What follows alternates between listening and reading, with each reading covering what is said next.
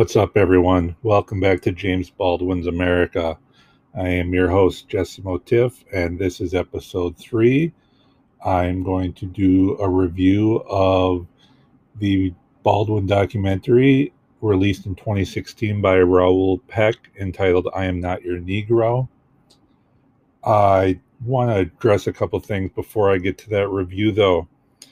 For those of you that have listened to the first couple episodes, like I said in the second episode, I'm very grateful. I'm very thankful for each and every person that has listened and has either left a comment or a rating um, however you're listening to it. Um, it's been over a month since my last recording, and I'm actually recording this in a completely different state. I mentioned last month that my family was going to be moving uh, to the Kansas City area. And I did not at all expect to take over a month before publishing another episode.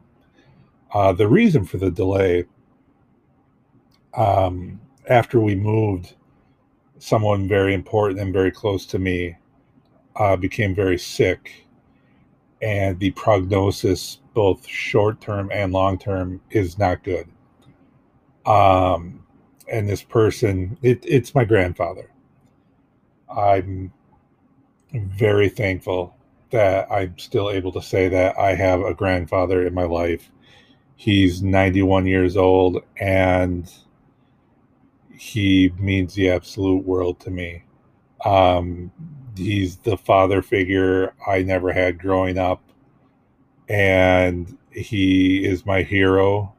And he means the world to me. So these last couple weeks, I spent up with my family in Wisconsin and spent time with him and got to have a lot of conversations and got to share a lot of personal feelings that far too many of us don't get to share with people that mean the world to us and people we love and sharing those feelings in the year 2020 when we're going through covid it's it's a surreal experience.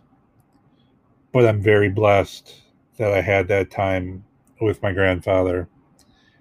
And i'm at ease knowing that i was able to share with him just how important he has been in my life and just how much I have always looked up to and admired him. Because that's not one, that's not easy for men to share that with anybody. Two, like I said, my grandfather's 91 years old. People from that generation just they don't share feelings. It's not what they do. So for him to be able to hear what I had to say and acknowledge it and show love and appreciation back it meant the world to me. And I'm sharing all this because I, I it will tie in to talking about the Baldwin documentary. Um, but I just want to keep you guys updated uh, because the reaction I've gotten from the first two episodes of doing this has completely blown me away.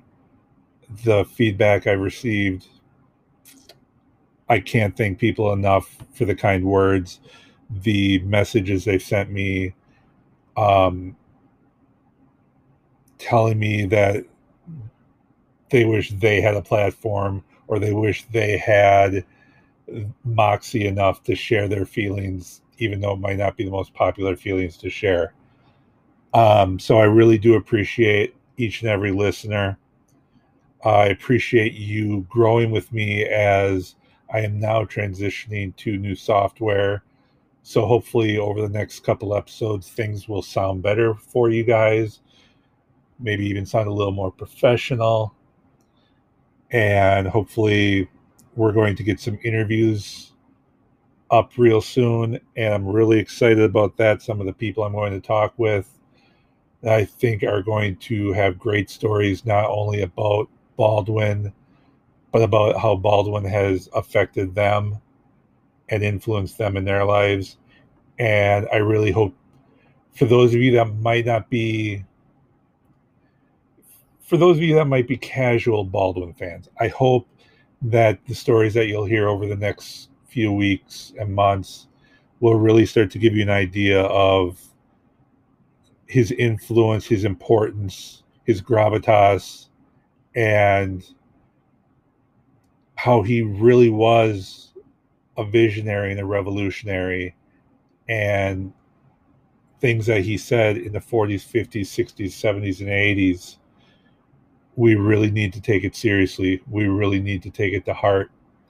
And we really need to start acting on the words that he said.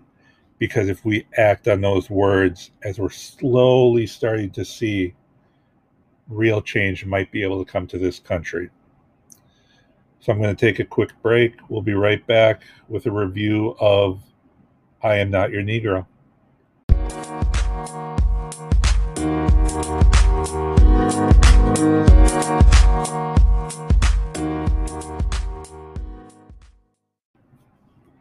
I Am Not Your Negro came out at an absolutely perfect time for me. I was in graduate school and I had already decided that James Baldwin would, in some way, be the topic I wanted my master's thesis to cover. so by the time the film came out, I had already immersed myself in everything Baldwin. I had read pretty much everything he had ever written. I was reading what other people had written about him. I watched the documentary Price of the Ticket, which I will cover next week. And I had just any documentary or any video clip that was on YouTube, regarding Baldwin, it was safe to, safe to say that I watched it. Now, the film itself is a representation of black and white relationships in this country. It was based on the book that Baldwin had started but never finished, titled Remember This House, in which he was going to cover the lives of Medgar Evers, Malcolm X, and Martin Luther King Jr.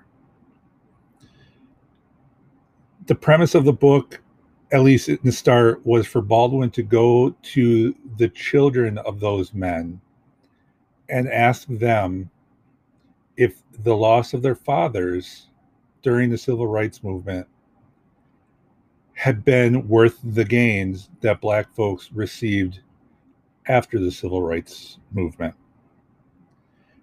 And I can't even imagine what their answers would have been I can't imagine today if we would look at the families of those that have had family members murdered by the police in this country. I'm thinking of George Floyd's daughter, or even his son for that matter. Um, the families of Tamir Rice, Trayvon Martin. If what we're now seeing in this country, with again the Black Lives Matter movement really taking central control of pushing social progress forward, if there are significant gains made from this movement, if the loss of those family members would be worth it for those families.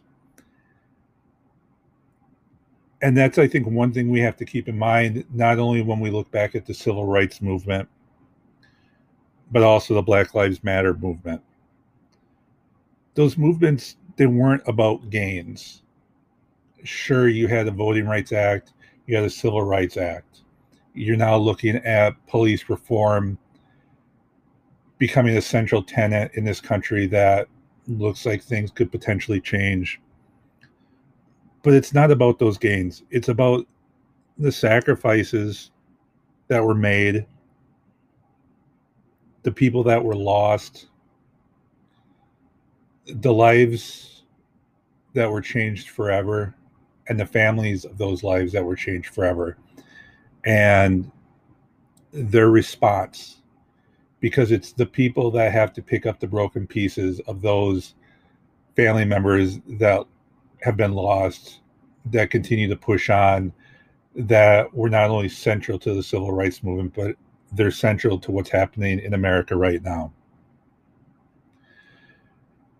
So Baldwin begins the film, Baldwin's words begin the film early on, um, talking about peculiar language in this country. It's it's coded language. It's language that if you study history, if you study race relations, you you know this language. You you hear these words in the media. You probably hear your friends or your family members say some of these words if you bring up Black Lives Matter you might hear words like thug or gangsta or terrorist. Or you might hear family members talk about black people being lazy or violent. All of those words stem from one thing they stem from fear. And it's because of that fear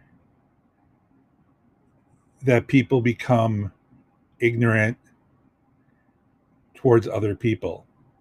It's because of that fear that people attach stereotypes to what they perceive as the other people that don't look like them, don't talk like them, don't have the same beliefs as them. And it still amazes me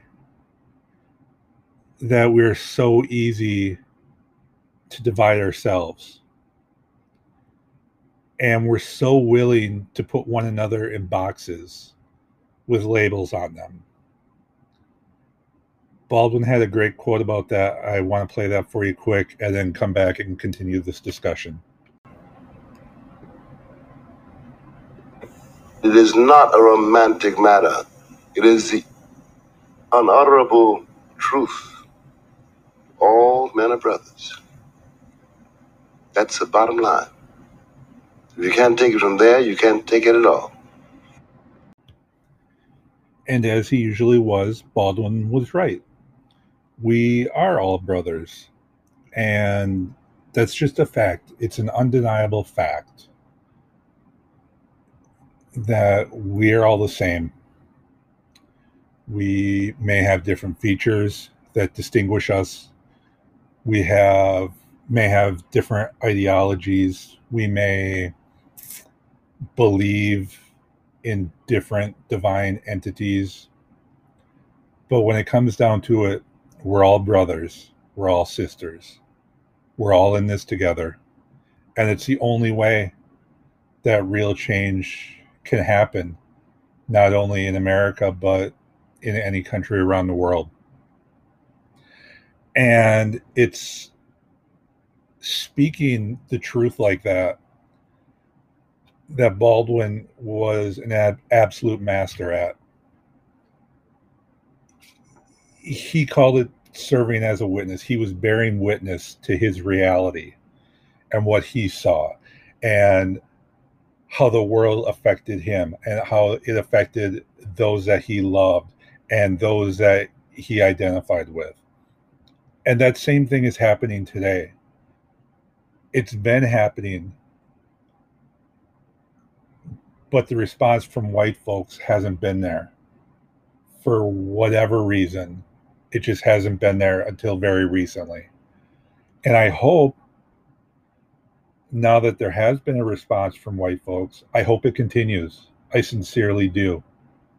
Because if it somehow, for instance, if Joe Biden gets elected and everybody thinks that Joe Biden is going to make a world of difference compared to Donald Trump, so then people just decide to rest on their laurels.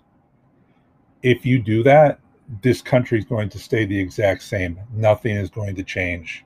It doesn't matter who the president is. We need collectively to keep pushing, keep moving the needle forward, keep demanding better from those that hold power in this country demand to be heard. Let your voices be known November 3rd at the ballot box. And then once that's done, whoever wins, keep pushing. Never stop pushing. Because as soon as we stop pushing, that's when those in power will stop responding. But I don't want to get too far away from Baldwin here. Like I said, he served as a witness speaking his truth. He also talked about there being a very thin line between being a witness and being an actor. It's very easy, especially somebody in Baldwin's circumstance, being an outsider, having lived in France for so long, to serve as that witness. But then when he comes back to America and gets involved, then he all of a sudden becomes an actor. And we see that so often into today's society as well. We have so many people that are willing to go and protest, and that's wonderful, and that's needed, and that's central to the movement. But we also need those that, for whatever reason, aren't able to participate. They need to serve as a witness. Black folks need to continue to tell their story, speak their reality, so white folks hear it. And white folks, you need to listen and you need to take what the black folks are saying and not be dismissive about it. Take it as what it is. It's their reality. You live in your reality, but the violence and the fear and the anger and the pain that is so prevalent in black communities, that's 100% real. And it's something that can be changed. So have the empathy, have the compassion to be an active listener, and then be a witness to those that might not have access to Black voices or those that just refuse to listen to Black voices. But maybe if it comes from a white voice, they'll listen. So you can share those stories. That's so important.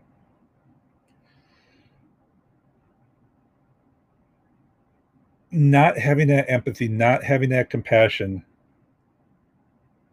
the moral apathy Baldwin talked about in this country is so dynamic.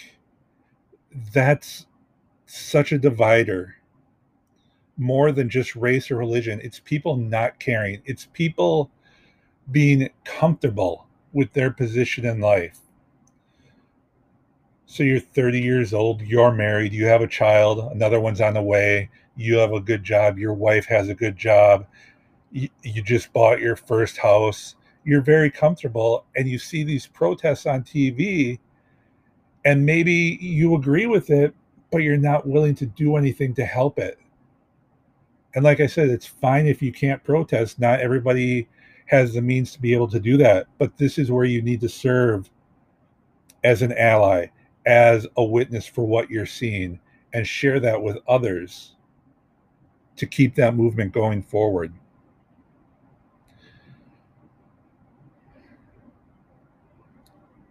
Something in the documentary I thought was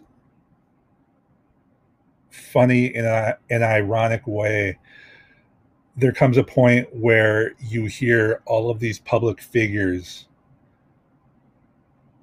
give a two word soliloquy. I'm sorry. It's such an easy phrase for anybody to say, but have no real meaning behind it. I'm sorry. Police officers killed George Floyd. Oh, I'm sorry. Redlining in cities makes it almost impossible for black families to purchase a house. Oh, I'm sorry black children don't have the same access to a high quality education as white children. I'm sorry. Presidents lie. Presidents cheat on their wives. Presidents don't disclose their tax returns. Oh, I'm sorry. We have to stop letting I'm sorry be the end of a situation. The I'm sorry needs to be the first step. We saw that recently with Drew Brees, the quarterback of the New Orleans Saints, came out and said some things that he was very passionate about, but said he didn't understand how people could ever disrespect the flag by kneeling. And immediately he saw the backlash on social media, came out the next day, I'm sorry.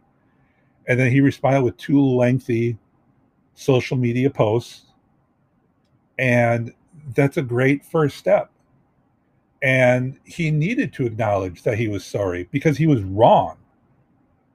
It's okay to tell somebody their thinking is wrong. They can have their opinion, their opinion can be wrong. But now it's incumbent on Brees to have the actions after the apology. And it's on the general public. If you're a fan of the Saints, if you're a fan of Brees, Brees, keep the pressure on him. Make sure he doesn't let this apology be the end. Demand action. He is somebody with a platform that can actually make long lasting, sustainable change.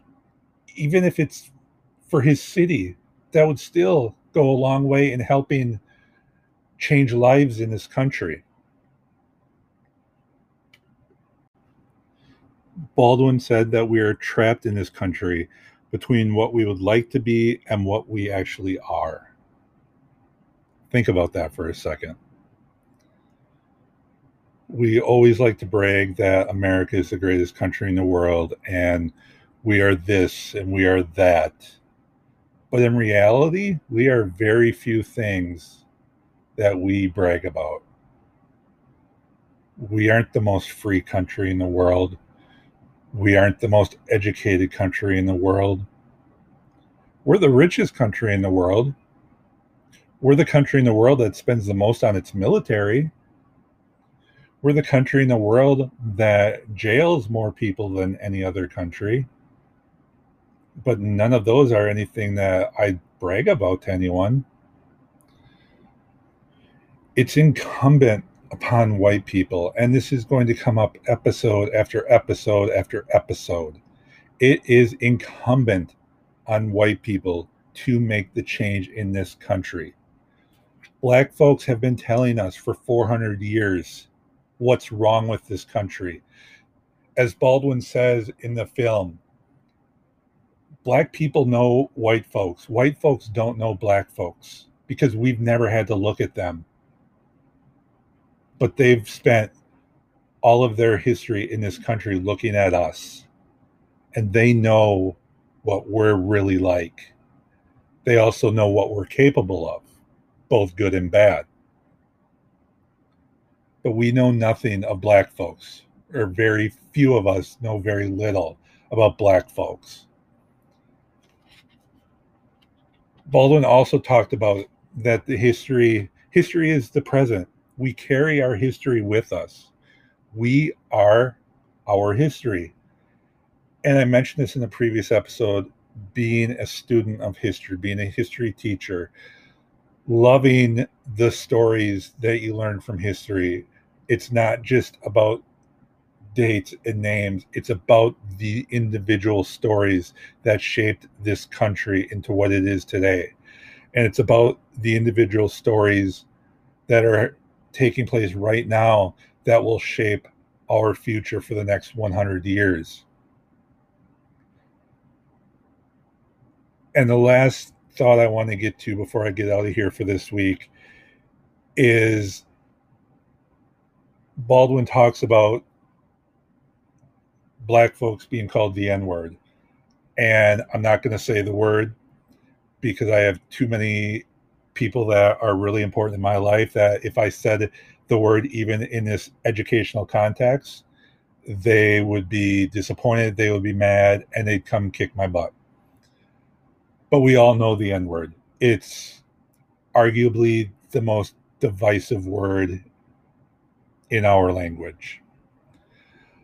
So Baldwin asked why it was necessary for white folks to have the N word in the first place? Why have that label towards black people? Because it was our invention.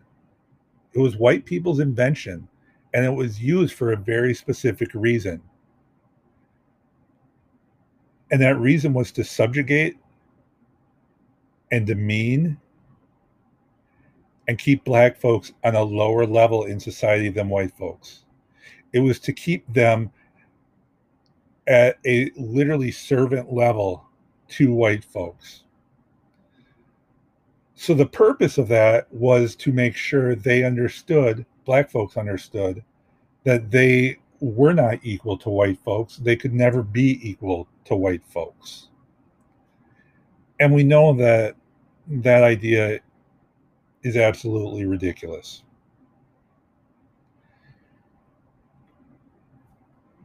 And so I want to leave you with this, I think, for this week. I spoke earlier about having the opportunity to spend time with my grandfather and love. And the love that we have for one another. And that's the kind of love that we need between all of us going forward. We need that deep, rich love that transcends anything. It transcends boundaries, it transcends skin color, sexual preference, religion. The love that is transcendent of everything. We need that. That's the love we need to carry this movement forward to make sure this country turns out the way that so many of us hope it can turn out. So, the last thing I'm going to do is play a clip from the documentary for you guys. Uh, it's a very famous clip. I'm sure many of you have heard it or seen it.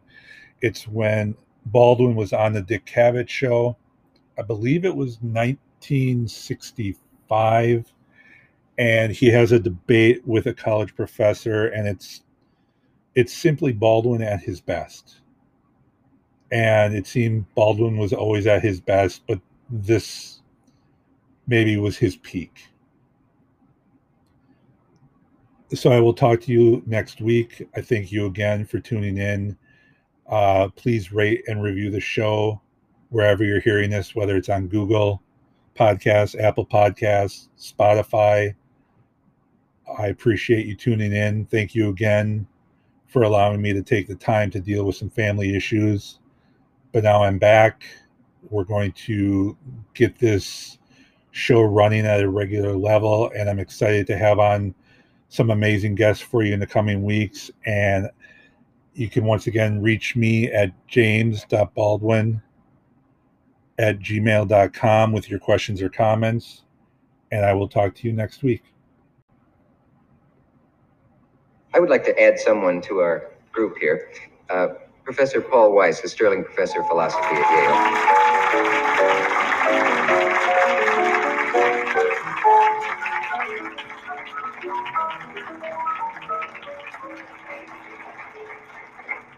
Were you able to listen to the show backstage? I heard a good deal of it, but then I was behind the last rostrum.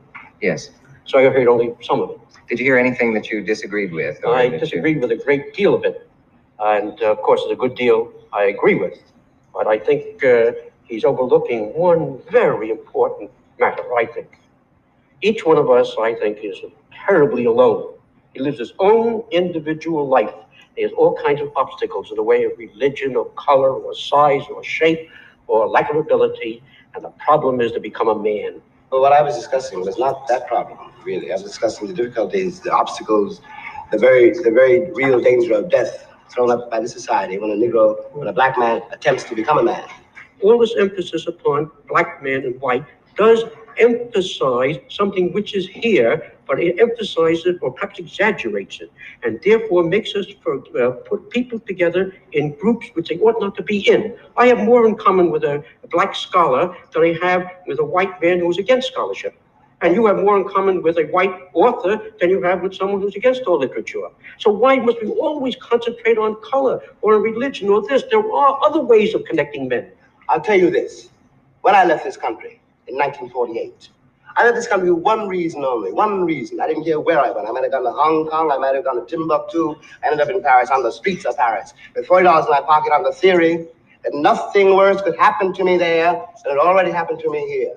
You talk about making it as a writer by yourself. You have to be able then to turn up all the antenna with which you live because once you turn your back on this society, you may die. You may die. And it's very hard to sit at a typewriter and concentrate on that if you're afraid of the world around you. The years I lived in Paris did one thing for me. They released me from that particular social terror, which was not the paranoia of my own mind, but a real social danger visible in the face of every cop, every boss, everybody. I don't know what most white people in this country feel, but I can only include what they feel from the state of their institutions. I don't know if white Christians hate Negroes or not, but I know that we have a Christian church which is white and a Christian church which is, which is black. I know as Malcolm X once put it, that the most segregated hour in American life is high noon on Sunday. That's what's a great deal for me about a Christian nation. It means that I can't afford to trust most white Christians and certainly cannot trust the Christian church. I don't know whether the labor unions and their bosses really hate me. That doesn't matter, but I know I'm not in their unions. I don't know if the real estate lobby is anything against black right? people, but I know the real estate lobbies keep me in the ghetto. I don't know if the, if the Board of Education hates black people, but I know the textbooks they give my children to read and the schools that we have to go to. Now, this is the evidence. You want me to make an act of faith, risking myself, my wife, my woman, my sister, my children, on some idealism which you assure me exists in America, which I have never seen.